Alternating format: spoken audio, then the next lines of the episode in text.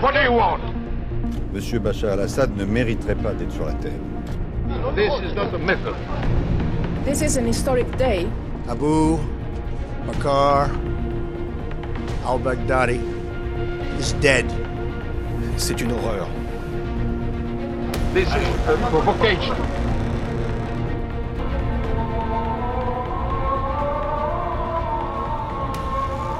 Grain de sable, votre podcast sur le Moyen-Orient, le terrorisme et le renseignement, présenté par Antoine Mariotti. Bonjour à toutes et à tous, bienvenue dans ce nouvel épisode de Grain de Sable. Nous allons parler aujourd'hui de la Turquie et de son président Recep Tayyip Erdogan. Notre invité est l'un des meilleurs experts du sujet, il est directeur adjoint de l'IRIS, l'Institut de Relations Internationales et Stratégiques, et il vient de publier La Turquie, un partenaire incontournable, coédité par l'IRIS donc, et les éditions Erol. Didier Billion, euh, bonjour et merci beaucoup d'être avec nous. Bonjour et merci pour l'invitation.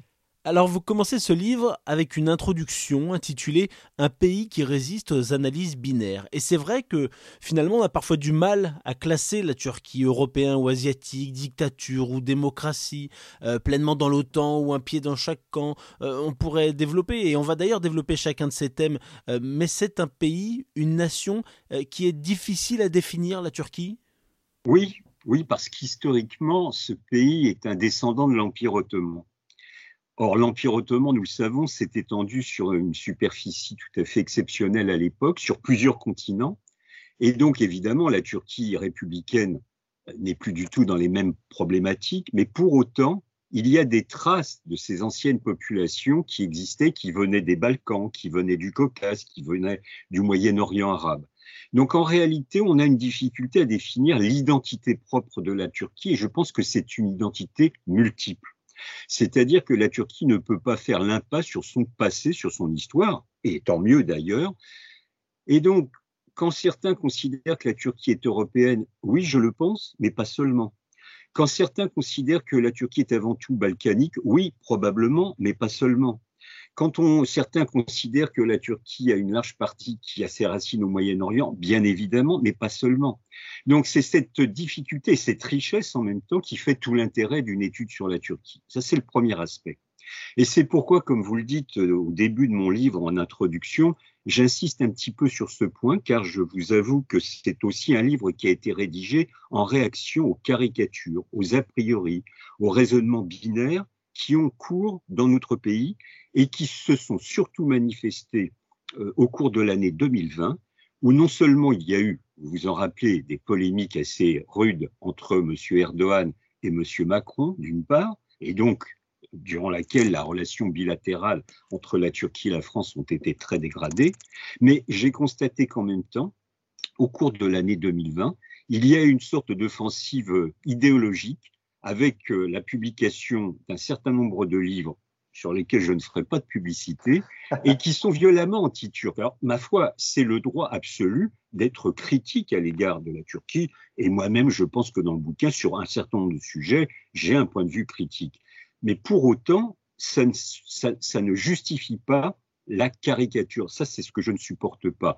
Voyons les problèmes de façon rationnelle, sachons prendre du recul, sachons mettre en perspective, c'est toujours très important, surtout dans la région qui nous intéresse. Et c'est pourquoi j'ai décidé de profiter de divers confinements et couvre-feu pour écrire ce bouquin. Alors vous avez bien fait, euh, mais justement sur ce sujet, vous dites que la Turquie euh, ne mérite en réalité ni assaut de complaisance, ni excès d'indignité. Euh, je me mets à la place de quelqu'un qui suit l'actualité sans pour autant être un spécialiste de la Turquie ou de la région. Il pourrait se dire, après tout, cet Erdogan, il commence à nous fatiguer. Il menaçait il y a encore quelques semaines d'expulser une dizaine d'ambassadeurs, dont l'ambassadeur de France. il s'en est pris, vous l'avez dit violemment et de manière fort peu diplomatique, au président français Emmanuel Il menace régulièrement l'Europe de l'inonder d'un flot de réfugiés. Il a attaqué euh, nos alliés kurdes qui ont joué un rôle prépondérant dans la lutte contre l'État islamique. Euh, il y a plusieurs opposants euh, qui croupissent en prison depuis des années, etc., etc. Donc si on prend ces éléments de manière un peu brute, j'allais dire, on pourrait se dire que la Turquie mérite finalement ces assauts d'indignité, pour reprendre la formule que vous utilisez. pourquoi est-ce que ce n'est pas le cas selon vous? Bah Pour une raison essentielle de mon point de vue, c'est qu'évidemment aujourd'hui la situation, elle est difficile à gérer à cause de la personnalité et surtout de la ligne politique de M. Erdogan. Mais j'entends parler des deux. Moi, je ne suis pas psychologue, donc je ne vais pas tracer un, un, portrait précis de la personnalité de M. Erdogan, mais chacun comprend que c'est un négociateur retors et surtout c'est un homme d'une très grande impulsivité qui surréagit aux événements, surtout en matière de politique extérieure, ce qui rend très compliqué l'établissement d'une relation qui s'inscrit dans la durée, d'une relation fluide euh, au cours de laquelle on peut aborder des problèmes, y compris les divergences. Ça, je l'entends bien. Mais surtout, et c'est une question de méthode pour moi, je pense que la Turquie, pour ce qu'elle représente, d'un point de vue politique, d'un point de vue démographique, 83 millions d'habitants, du point de vue de son histoire, sa longue histoire qui s'enracine dans la région, et puis aussi de par sa position géopolitique, qui euh, évidemment est d'une très grande complexité, mais en même temps d'une très grande richesse en capacité d'initiative sur un certain nombre de théâtres d'opérations extérieures, eh bien, je considère que la Turquie ne peut pas être réductible à M. Erdogan. Alors, il faut bien intégrer la dimension et le paramètre Erdogan quand on s'intéresse à la Turquie aujourd'hui, cela va de soi, mais pour autant, la vie politique de M. Erdogan n'est pas éternelle, ni sa vie biologique, comme chacun d'entre nous, et je pense en outre que d'un point de vue politique, euh, M. Erdogan est plutôt dans une phase de déclin, en tout cas c'est ce qu'indique la situation politique actuelle, c'est ce qu'indiquent tous les sondages d'opinion, dont je sais bien qu'il faut se méfier, mais ce sont quand même des indicateurs et tous les sondages d'opinion donnent euh, aujourd'hui euh, environ 30% euh, de, de, volonté ou d'expression de désir de vote ou de projet de vote pour Erdogan lors des prochaines échéances électorales en 2023. Donc, je ne sais pas ce qui va se passer d'ici deux ans. La situation est très volatile. On va sûrement y revenir au niveau économique, au niveau politique. Mais de grâce, ne réduisons pas la Turquie au seul M. Erdogan. Or, une fois que M. Erdogan aura été battu politiquement, quand c'est pour l'instant un point d'interrogation, la Turquie, elle restera. Et c'est le titre du livre, un partenaire incontournable. Nous pouvons avoir des divergences avec la Turquie et elles sont éventuellement nombreuses. il ne faut pas les cacher. Je pense qu'avec un partenaire, il faut aborder les questions nettement, franchement et, si possible, amicalement. Mais il faut les négocier. Il ne s'agit pas de, s'incliner devant toutes les exigences de M. Erdogan.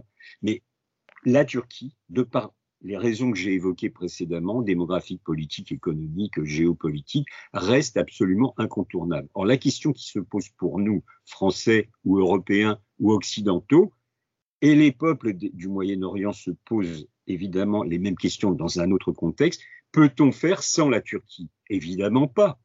Donc, il est nécessaire de renouer les fils qui ont été distendus, voire rompus, de façon à reconstruire, à refonder une relation digne de ce nom. Et en plus, nous y avons intérêt. Je suis intimement persuadé que la refondation d'une relation saine avec la Turquie, ça ne sera pas aisé, mais il faut s'y atteler, sera un multiplicateur de puissance pour toutes les parties, c'est-à-dire nous-mêmes, mais aussi la Turquie. Et c'est de ce point de vue-là que je me pose.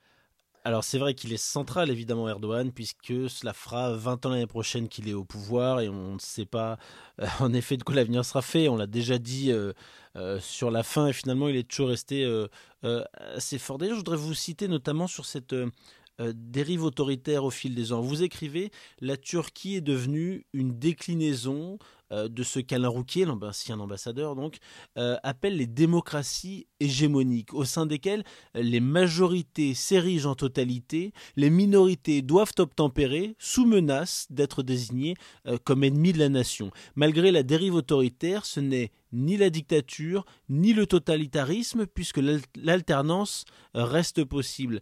Ça veut donc dire qu'Erdogan n'est pas devenu un dictateur au fil des ans? Non, je m'inscris en faux contre cette caractérisation qui est souvent utilisée. Je me souviens même qu'un hebdomadaire français avait titré il y a près de deux ans, euh, en une, avec le portrait de M. Erdogan, le dictateur. Je pense que ce n'est pas raisonnable. C'est une autocratie, et j'ai un ami proche qui, qui, est, turc et qui parle à propos du régime politique turc, et je retiens l'expression, c'est une démocratie, pardon, une autocratie, excusez-moi, une autocratie aléatoire. C'est-à-dire que selon les moments, il est très compliqué de prévoir à l'avance quelles vont être les réactions de M. Erdogan. Je prends un exemple. Dans le même journal, un article très critique à l'égard de M. Erdogan peut être diffusé sans qu'il n'y ait de poursuite à l'égard de l'auteur de cet article. Dans le même journal, une caricature sur M. Erdogan peut enclencher un processus judiciaire contre euh, l'auteur de cette caricature. Pourquoi? Comment? Quelle est la logique? C'est très compliqué à saisir. Donc autocratie incontestablement, car il y a, je ne sais d'ailleurs s'il faut dire une dérive liberticide, ou plus exactement une stratégie liberticide. L'état de droit est pour le moins ébranlé, fissuré, attaqué de toutes parts par les mesures de M. Erdogan. Le nombre de prisonniers politiques, j'y insiste, le nombre de journalistes qui, sont actuellement en prison, en attendant les motifs d'accusation pour lesquels ils sont en prison, c'est plusieurs milliers de personnes. Le nombre de fonctionnaires, le nombre d'universitaires qui ont été limogés après le coup d'État avorté de 2016 n'est pas acceptable. Donc tout cela, c'est un sujet de divergence et nous devons être exigeants à l'égard de M. Erdogan. Ça, c'est une certitude. Est-ce que pour autant c'est une dictature? Non. Si les mots ont un sens, comment imaginer que dans un pays comme la Turquie, lors des dernières élections municipales qui se sont tenues en 2019, les deux principales villes du pays, Istanbul, 15-16 millions d'habitants, excusez du peu, et Ankara, qui elle est autour de 5 millions d'habitants, donc les deux plus grandes villes du pays, sont passées aux mains de l'opposition alors qu'elles étaient tenues depuis de longues années par le parti de M. Erdogan. Est-ce que vous connaissez un seul exemple dans le monde où une dictature laisse la possibilité que ces deux plus grandes villes soient aux mains de l'opposition. Non. Donc, non, non, avec une toute petite nuance pour rappeler à nos auditeurs euh, que euh, le pouvoir a essayé euh, à Istanbul de faire annuler cette élection et finalement ça s'est retourné contre eux parce que la victoire du maire opposant à Erdogan donc, a été encore plus flamboyante lors du nouveau scrutin. Absolument, vous avez parfaitement raison. Alors pour terminer sur cet aspect, je pense qu'il y a une chose qui est, qui est aussi très importante euh, je pense que M. Erdogan a une conception du fonctionnement et de la vie démocratique de son pays que je ne partage pas du tout. Je vais vous expliquer pourquoi. Lui considère que comme il a été élu, ce que nul ne conteste, il a le droit de prendre ses décisions seul, sans jamais s'intéresser, s'occuper ou prendre en compte les propositions alternatives qui peuvent être formulées soit par les partis de l'opposition parlementaire, soit par des mouvements de contestation, des mouvements sociaux qui existent en Turquie. Et ça, c'est une singulière conception de la démocratie que je réprouve totalement. C'est pourquoi je me suis permis de citer euh, Alain Rouquier, parce que je pense que lorsqu'il a écrit ça, Rouquier s'intéressait plutôt euh, à l'Amérique latine, dont il est un des grands spécialistes, mais en l'occurrence, ça s'adapte totalement, mais de façon presque parfaite, au cas de la Turquie. Donc, on a effectivement une différence, une divergence politique avec M. Erdogan sur ce rapport à la démocratie, sur la façon de faire fonctionner un État de droit. Il ne faut pas le sous-estimer, il ne faut pas le nier, mais pour autant, est-ce que cela veut dire pour autant qu'on doit le traiter de dictateur? Non. Et surtout, est-ce qu'on doit rompre les ponts avec lui? Bien sûr que non, trois fois non. C'est justement pour ces raisons qu'il faut discuter avec lui de façon exigeante. Et je peux vous affirmer que les démocrates turcs ont besoin aussi de nous. Moi, je me rends très souvent en Turquie. J'ai un certain nombre d'amis qui sont, qui sont des, opposants au régime et qui me disent souvent nous avons besoin de l'Union européenne, nous avons besoin de la France, il faut être soutenu, ne nous laissez pas isolés. Et, d'ailleurs, cette dérive ou cette stratégie liberticide, l'un n'empêche pas forcément l'autre d'ailleurs, euh, elle s'est notamment accentuée après le coup d'État manqué que vous évoquiez, celui de 2016. Euh, la purge, euh, la purge qui, a suivi est quand même sans précédent. J'aurais quand même rappelé euh, certains chiffres, vous en avez déjà évoqué certains. 290 000 arrestations suivies, 97 000 emprisonnements, plus de 150 000 fonctionnaires suspendus ou radiés, 6 000 universitaires limogés, 45% des généraux écartés, et enfin 2700 magistrats, soit 20% du total, ont été suspendus. Ce sont quand même des chiffres euh, qui donne le tournis, surtout si l'on veut parler de démocratie. Et vous dites qu'avec cette purge, euh, ce n'est pas seulement une question de, euh, de l'éradication du Hizmet, donc des partisans de Fethullah Gulen, qui est selon Erdogan derrière cette tentative de coup d'État, mais de l'affaiblissement considérable de l'appareil d'État lui-même, finalement. L'État turc en a été profondément affaibli de cette purge? Oui, parce que s'il y a eu une véritable tentative de coup d'État au cours du mois de juillet 2016, il ne faut pas le nier, entre autres le, bombardement du Parlement. Donc, euh, moi, je suis passé à Ankara quelques temps après le coup j'ai vu le Parlement dont une aile avait été bombardée et détruite. Donc, c'est sérieux.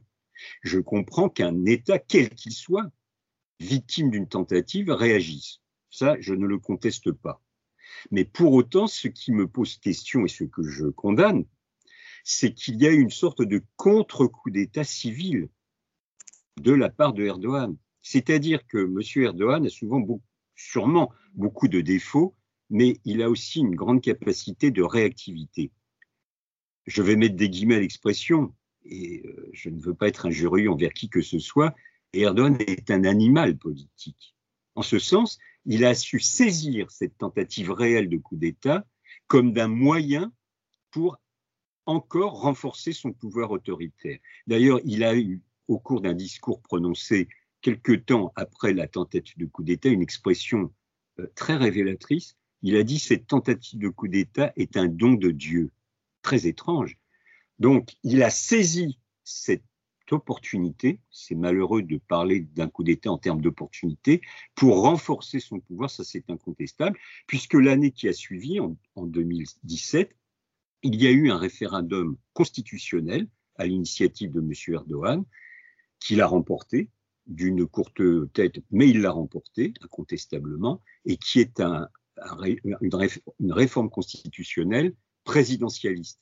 C'est-à-dire que grâce à ce, ces réformes constitutionnelles, eh bien, il y a une concentration absolue du pouvoir dans les mains de M. Erdogan, comme jamais ce n'avait été le cas dans la Turquie républicaine, même à l'époque de Mustafa Kemal Atatürk, qui n'était pourtant pas un tendre.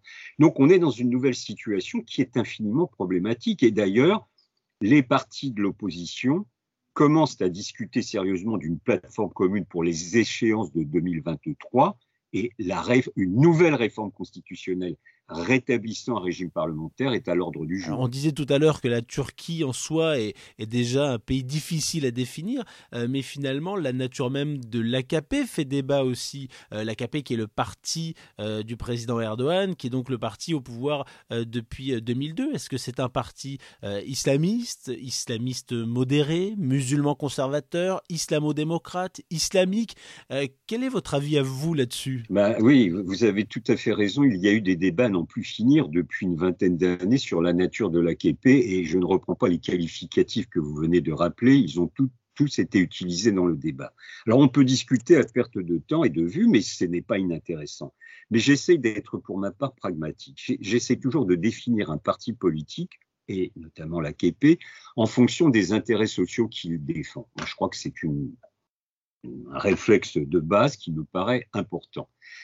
Or, je constate d'une part que l'AKP est un parti qui défend le système capitaliste et néolibéral. Et il l'assume, il le revendique. C'est son choix.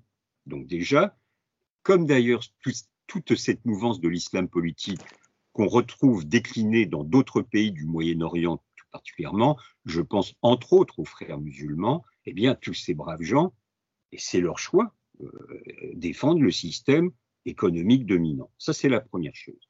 La deuxième chose, c'est au niveau politique. Autant j'ai considéré que pendant les dix premières années de l'exercice du pouvoir par l'AKP, on peut considérer que ce parti était un parti démocratique, c'est-à-dire qu'il a contribué à l'époque, à l'époque, euh, à l'élargissement des droits individuels et collectifs dans, euh, en, Turquie. Malheureusement, il y a une deuxième séquence qui dure depuis maintenant une dizaine d'années, donc c'est à la charnière des années 2010-2011 où là on voit un considérable raidissement et donc ce parti est devenu un parti autoritaire pour les raisons que nous évoquions précédemment. précédemment. Et puis troisième aspect, j'y insiste beaucoup, c'est du point de vue sociétal, ce parti est un parti conservateur sur un certain nombre de questions, notamment, pas uniquement, mais notamment le statut des femmes. M. Erdogan dit clairement, il l'assume, il, le revendique, pour lui, les femmes sont quand même fondamentalement destinées à, faire des enfants et à les élever. Il l'a même déclaré dans un de ses discours, et les discours sont nombreux, que euh, une femme qui n'avait pas d'enfant était une femme inaccomplie. La messe est dite ainsi. Je pourrais multiplier euh, les raisons, mais ce qui est très important à comprendre, c'est que M. Erdogan, qui est sûrement un, profond conservateur, il le fait aussi pour des raisons politiques, outre ce qu'il est sûrement euh, persuadé.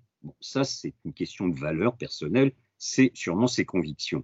Mais ce qui est très important, qu'on le veuille ou pas, c'est ainsi. La société turque, dans sa majorité, d'un point de vue sociologique, est elle-même une société conservatrice. Et M. Erdogan a très bien compris qu'en se servant de ce conservatisme, en l'utilisant, en l'instrumentalisant, il s'assurait une base électorale et une base sociale. Donc il y a sûrement des convictions propres et profondes de sa part, mais il y a aussi une tactique politique. Il sait très bien que d'un point de vue sociologique, le conservatisme de la société turque lui permet de s'assurer une majorité. Jusqu'alors, jusqu'alors, les choses sont en train de se modifier pour une série de raisons, mais voilà les raisons pour lesquelles je pense qu'il est erroné de perdre son temps à savoir si le parti AKP est islamiste, islamique, islamisme, etc. Encore une fois, purement intellectuellement, ce n'est pas inintéressant, mais je préfère pour ma part prendre des catégories plus facilement euh, saisissables pour qualifier ce parti.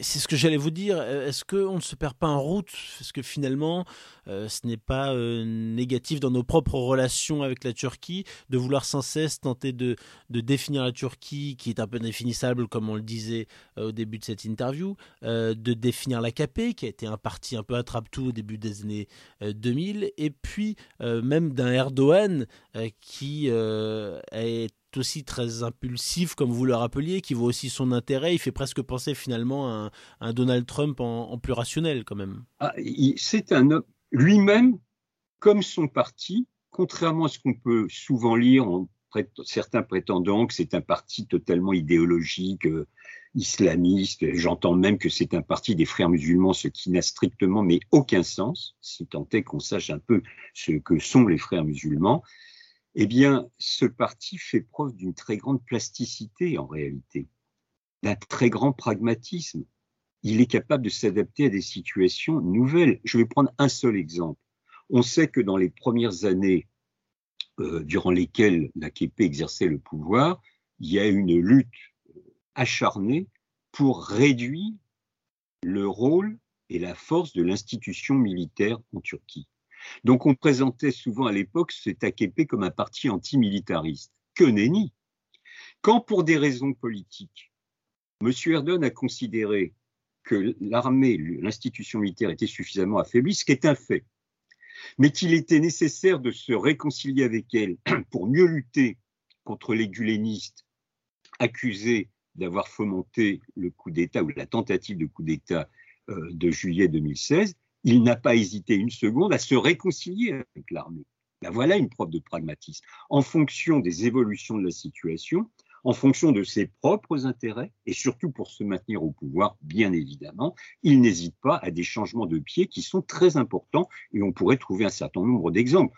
Euh, sur l'économie, à une époque, il était extrêmement libéral, il a d'ailleurs procédé à de très nombreuses privatisations, eh bien, désormais, dans la crise économique que la Turquie traverse, on constate qu'il y a une tendance à vouloir redonner un rôle à l'État. Donc, vous voyez, là aussi, adaptation aux situations mouvantes, ce qui d'ailleurs peut être une qualité pour un chef d'État, quel qu'il soit.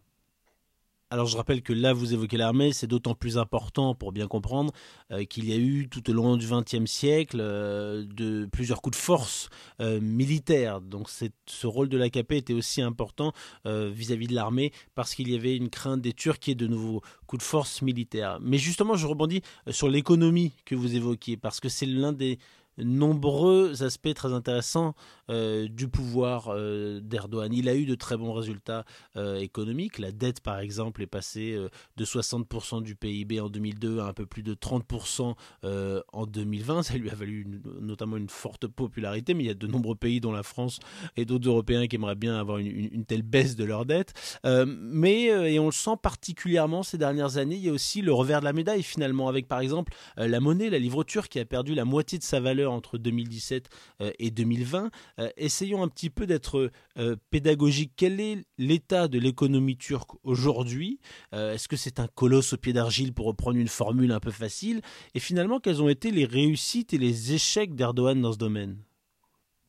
Ben oui, vous avez parfaitement raison. Là aussi, il y, a, en quelque sorte deux phases. Tout d'abord, première chose, moi je ne suis pas économiste, mais je suis étonné, un certain nombre d'économistes le sont tout autant que moi, sur les capacités de rebond de l'économie turque, parce que celle-ci a traversé des crises assez violentes au cours de ces dernières années. Et je rappelle que quand la KP est arrivée au pouvoir, donc il y a 19 ans, eh bien, la Turquie avait connu une crise économique d'une violence inouïe.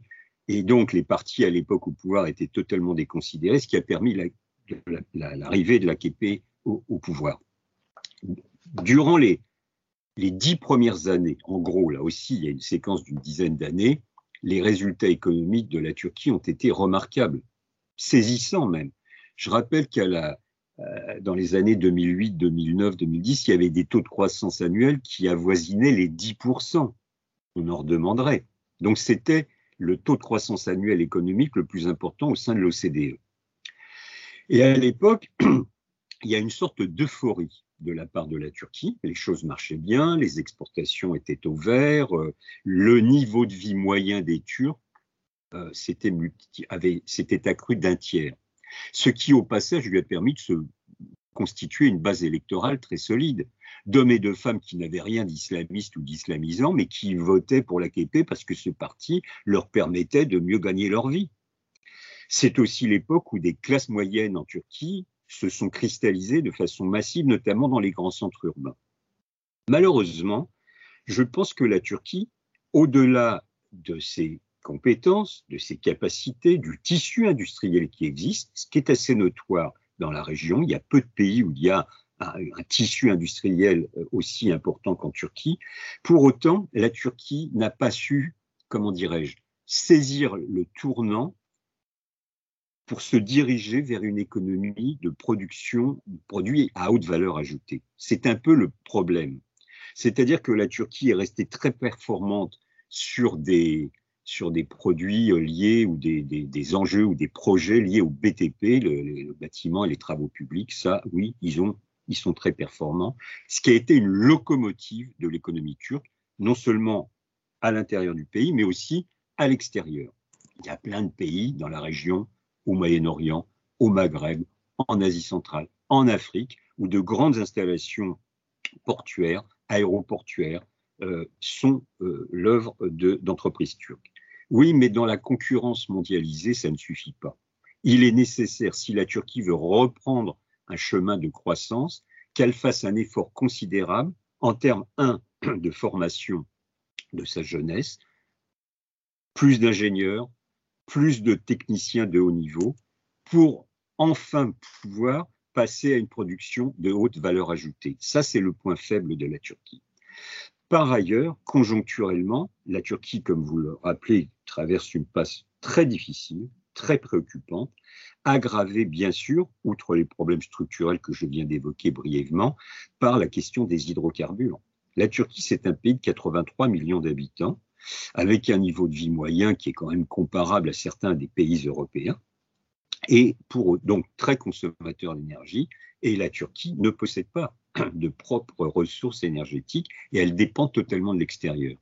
Chacun peut comprendre aisément que dans la conjoncture actuelle, avec le prix du gaz, du pétrole, etc., la Turquie est dans une situation infiniment compliquée.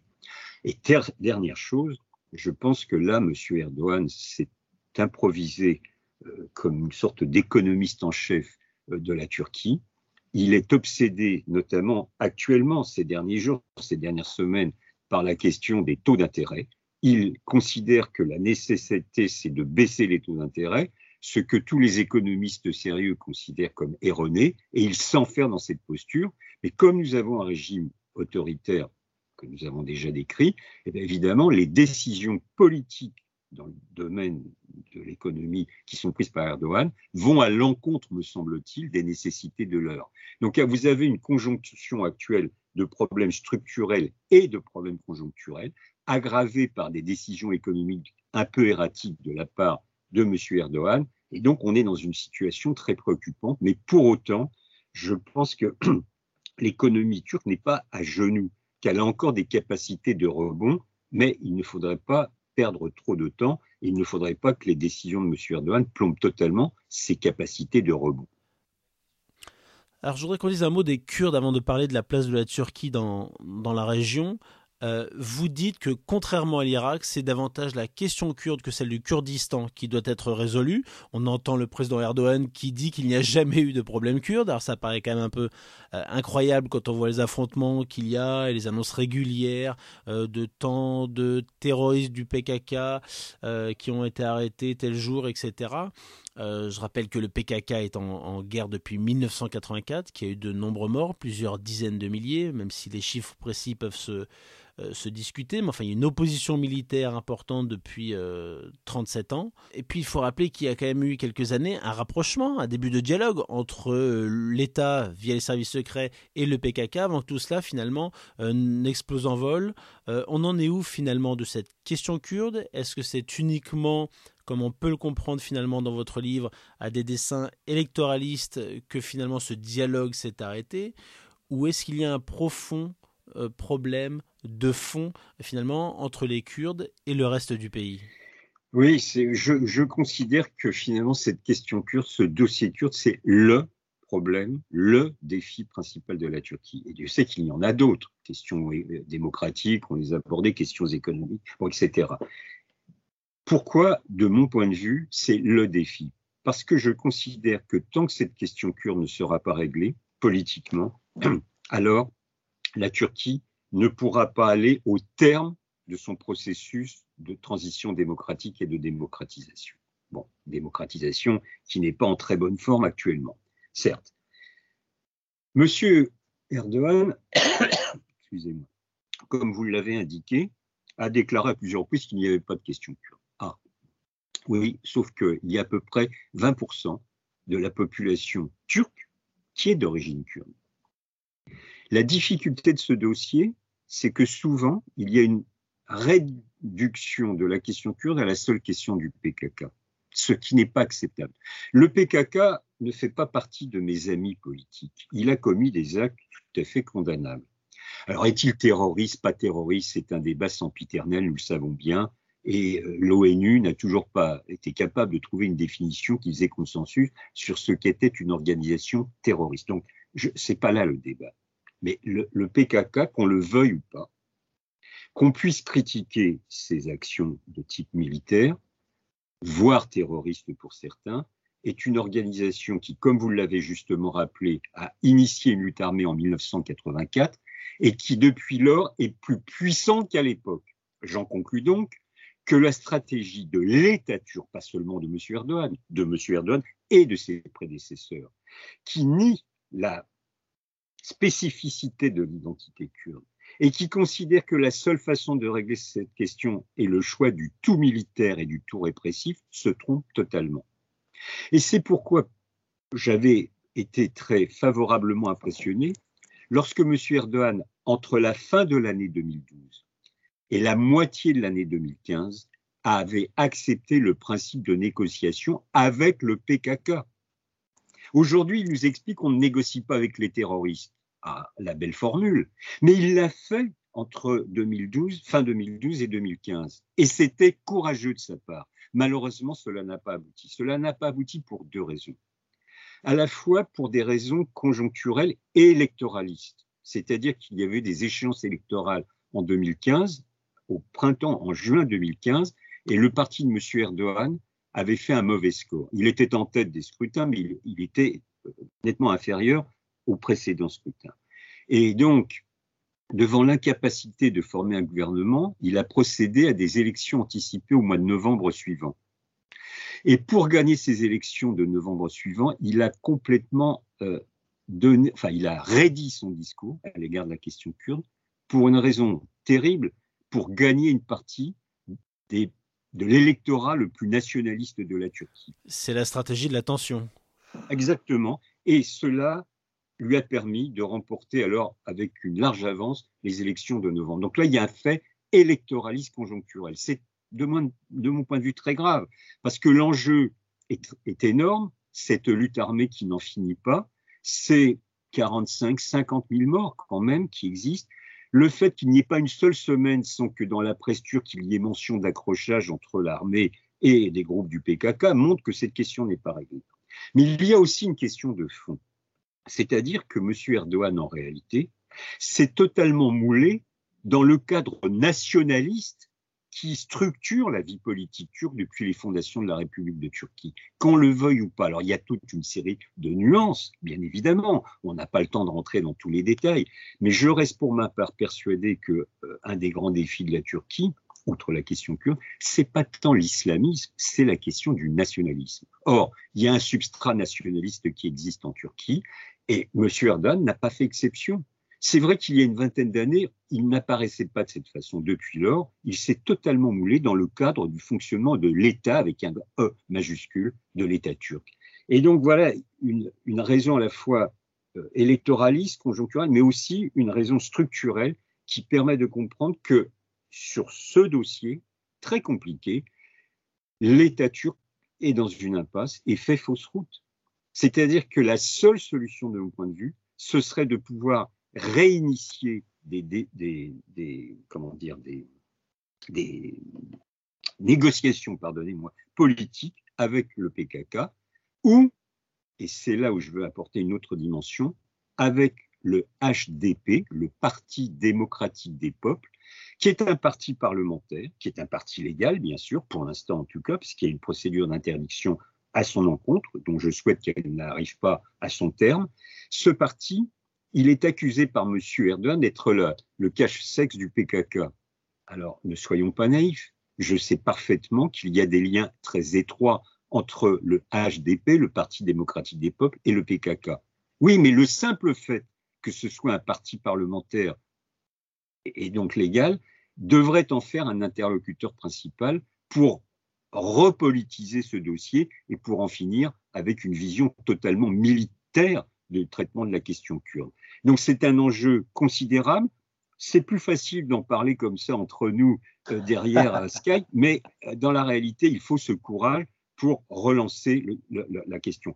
Et même si le HDP a des liens avec le PKK, ce qui est un fait, peu importe, il est un parti légal et parlementaire. On est exactement, pour terminer, dans la même situation que celle qui avait prévalu au Pays basque, en Espagne, il y a une vingtaine d'années, c'est-à-dire qu'il y avait une organisation dite terroriste, l'ETA, qui commettait effectivement des actes de violence. Puis il y avait un parti légal qui était très lié, Eri Batasuna, et l'État espagnol a discuté avec Eri Batasuna. Même problème, même problématique, même méthode en Irlande. Il y a eu l'IRA, l'armée républicaine irlandaise, euh, qui a commis des actes de violence qualifiés par certains de terrorisme. Il y avait le Sinn Féin, qui était le parti légal, et les autorités britanniques ont négocié avec le Sinn Féin. Eh bien, en Turquie, dans un autre contexte, je l'entends parfaitement, euh, c'est la même méthode qui doit prévaloir. Et, cette question kurde, d'ailleurs, elle déborde un peu sur la politique régionale de la Turquie, notamment sur la Syrie euh, ou même sur l'Irak, évidemment. Euh, sur cette politique, il est quand même assez intéressant de voir que la Turquie essaye de jouer un rôle de plus en plus important sur la Syrie, sur la Libye. On pourrait même aller déborder sur l'Arménie ou sur l'Afghanistan, où elle a tenté d'avoir une, une permanence plus permanente à l'aéroport, notamment. On a, vu ça ces derniers mois. Euh, à quoi essaie de jouer Erdogan? Et j'en profite pour faire une deuxième question dans ma question. Il est quand même intéressant de voir que c'est un peu la même chose avec Moscou, que ce sont deux pays qui ont connu des difficultés dans les années 90, la Turquie et la Russie, qui sont aujourd'hui les plus présents, les plus dynamiques en tout cas, pour tenter de s'imposer comme des éléments incontournables au Moyen-Orient. Oui. Alors, à quel jeu joue M. Erdogan? Ben, Il joue un jeu assez classique, un jeu de puissance. Parce que la Turquie n'est plus la même qu'il y a 25 ou 30 ou 40 ans. La Turquie a considérablement évolué à tout niveau, en dépit des difficultés économiques actuelles que nous avons euh, déjà évoquées, moi je fréquente ce pays depuis plus de 40 ans, je suis époustouflé par les modifications, par les transformations profondes. Or, un pays qui se transforme de façon aussi importante, eh bien, du point de vue de sa politique extérieure, elle a d'autres ambitions. Ça me paraît tout à fait logique et normal. Donc, clairement, Erdogan euh, cherche à affirmer son pays sur la scène internationale, pas seulement régionale au demeurant. Parce que souvent, quand on pense à la Turquie, on pense au Moyen-Orient. Évidemment, c'est. Les Balkans, par exemple. Bien sûr, absolument. Mais je vais vous prendre un autre exemple dont on commence à parler, c'est l'Afrique subsaharienne. On voit une politique extrêmement volontariste de la part de la Turquie sur toute l'Afrique subsaharienne. Le nombre d'ambassades turques en Afrique s'est multiplié par 4 en 20 ans. Et on a vu une visite très remarquée euh, du président Erdogan euh, récemment en Afrique. Absolument, il y a une quinzaine de jours. Et d'ailleurs, depuis qu'il est au pouvoir, il a fait 30 visites officielles dans un certain nombre de pays africains. Donc il y a une véritable volonté. Donc c'est un exemple et la Turquie euh, bah, veut se comporter comme une puissance. Alors parfois je pense qu'on a des gisements de coopération avec elle, puis parfois on est en concurrence. Mais ça c'est la vie et c'est ainsi avec toutes les autres puissances. Est-ce que pour autant, ce que je lis souvent et je m'inscris totalement en contre dans, dans le livre, est-ce que c'est pour autant une politique néo-ottomane? Oui, on entend parfois que c'est une nostalgie finalement de la puissance de l'Empire ottoman. Alors, qu'il y ait une sorte de nostalgie, oui. On l'entend souvent dans les discours officiels de M. Erdogan, mais même quand on discute avec une partie des Turcs, il y a un peu cette nostalgie. Ça, je peux éventuellement le, comprendre, même si, à mon avis, ce n'est pas efficace. Mais une politique néo-ottomane, c'est un sens. Ce serait une politique impériale. Or, une politique impériale, comme pour tous les empires, et l'Empire ottoman n'a pas fait exception, c'est une politique d'expansion territoriale, de conquête de territoire, de modification des frontières. Est-ce que c'est aujourd'hui la volonté et le projet de M. Erdogan? Non, trois fois non. Donc je récuse totalement cette expression de néo-ottomanisme ou d'expansionnisme. Non, il va falloir apprendre à faire avec. M. Erdogan a une politique d'influence, de puissance, et on est obligé de le prendre en compte. Alors le problème, c'est que par exemple, l'année dernière, ne, remontons pas plus loin, en 2020, il y a eu quatre dossiers dans lesquels euh, la Turquie a été impliquée, y compris militairement impliquée. vous en avez, vous les avez rappelés, c'est euh, euh, le nord de la Syrie, avec la question kurde, on y revient, la Libye, la Méditerranée orientale, avec la question de la prospection des gisements d'hydrocarbures, et puis, pour terminer l'année 2020, la guerre euh, du Haut-Karabakh, la guerre des 44 jours.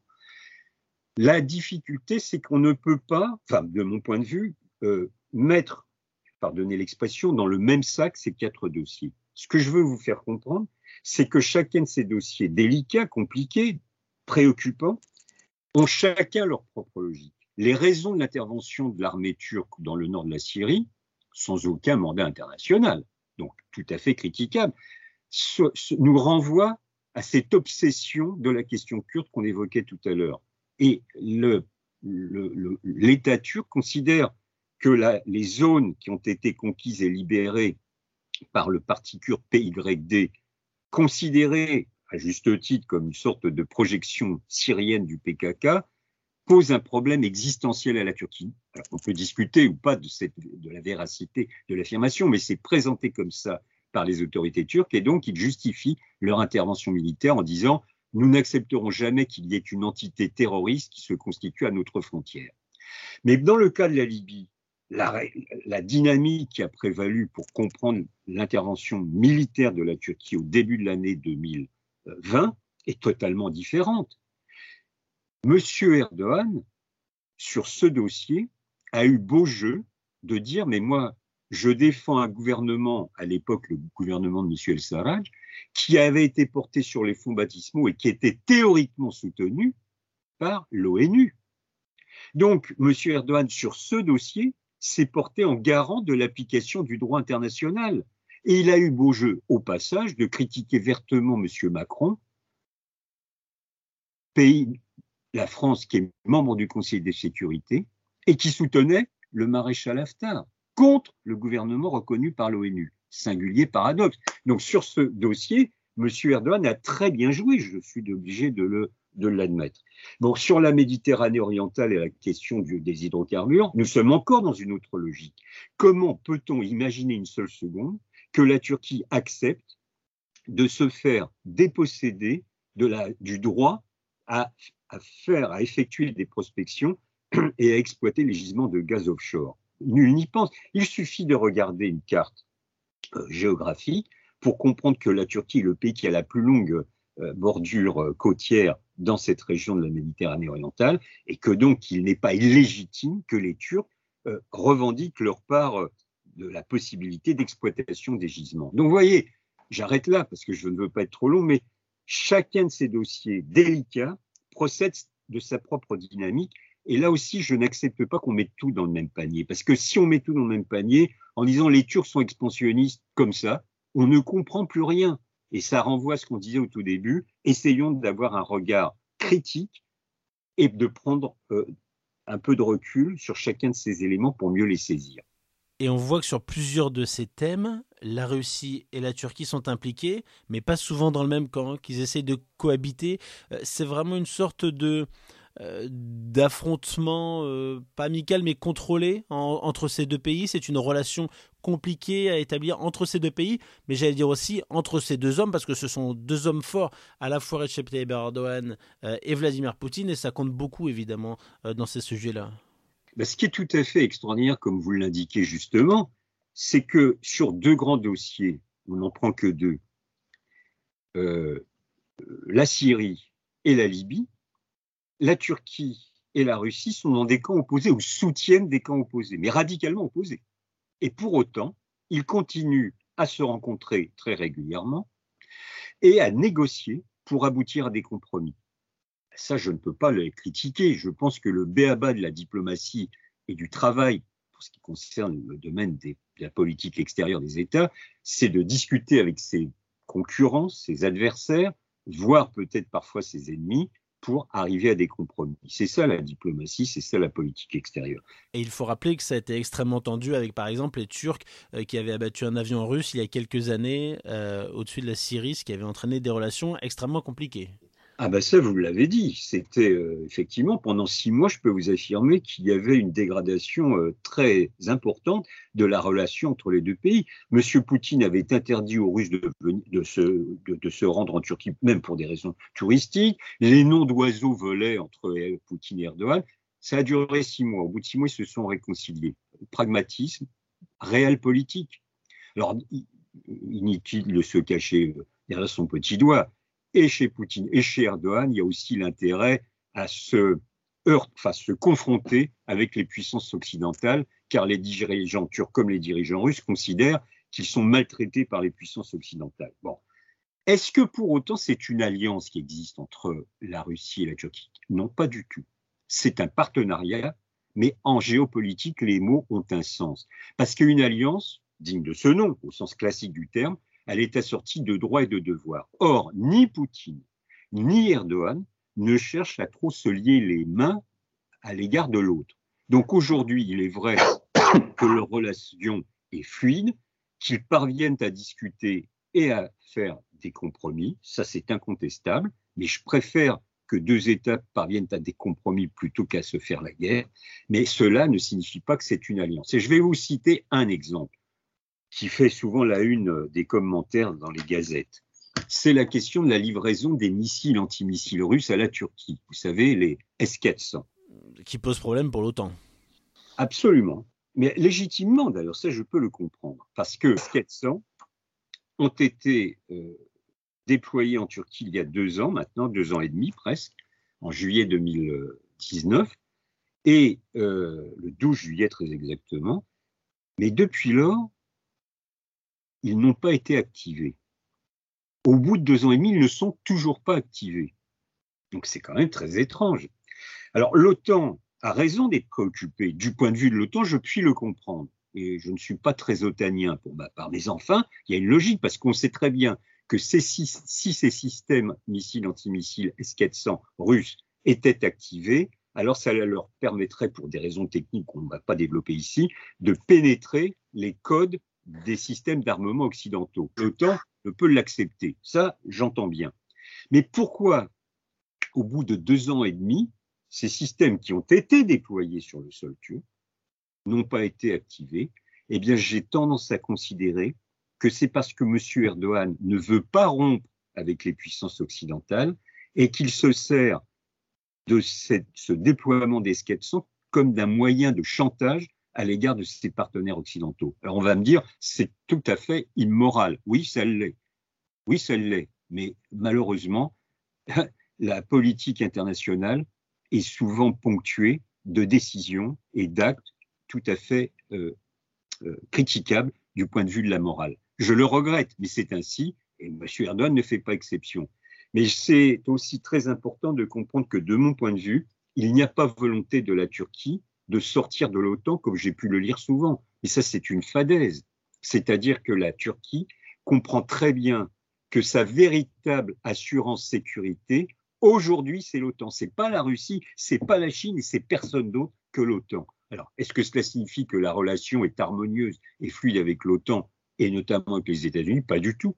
Pas du tout. Il y a des tensions multiples, importantes parfois, mais il n'y aura pas de volonté de rupture. Et puis, dernière chose, je peux vous affirmer qu'au sein de l'OTAN, qui est-ce qui compte?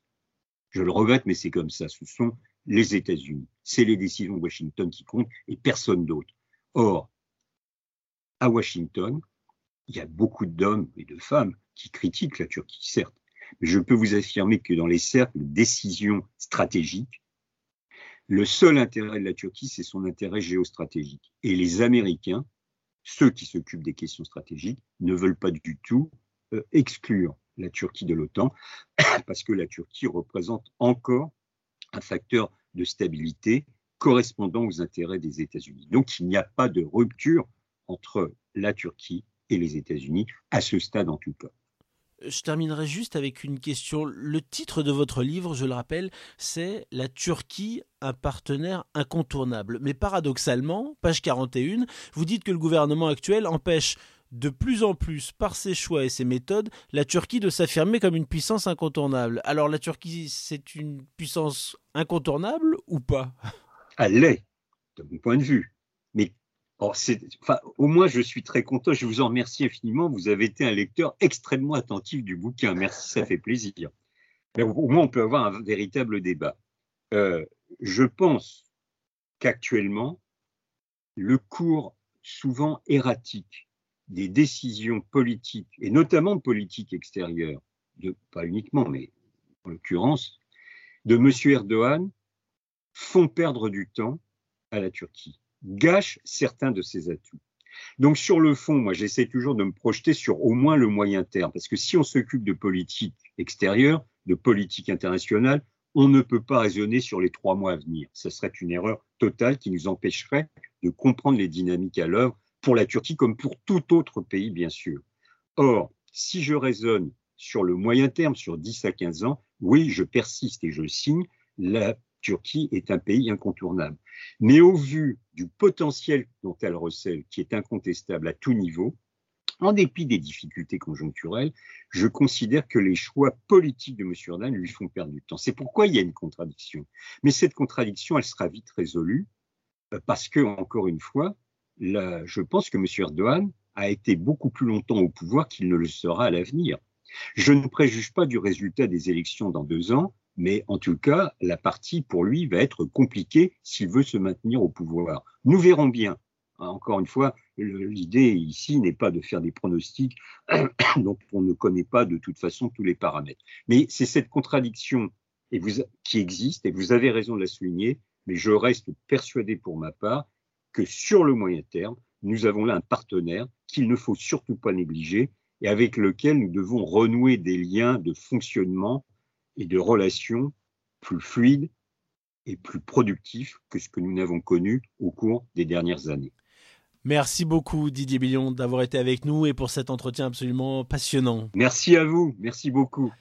Je rappelle votre ouvrage, La Turquie, un partenaire incontournable, coédité par l'Iris et les éditions Erol, et cela fait partie d'une collection euh, dirigée par Pascal Boniface. Il y a notamment l'Arabie Saoudite qui a déjà été euh, publiée dans la même collection. Euh, si vous voulez comprendre la Turquie, lisez ce livre, c'est extrêmement pédagogique si vous êtes novice, et c'est tout de même passionnant aussi si vous connaissez déjà le sujet. Alors merci encore Didier Billion, merci à vous tous de nous avoir écoutés jusqu'au bout. N'hésitez pas à partager cet épisode sur sur vos réseaux sociaux et à noter euh, le podcast sur vos plateformes d'écoute. Ça aide toujours. Très bonne journée et on se retrouve très vite pour un nouvel épisode de Grain de Sable. D'ici là, prenez soin de vous.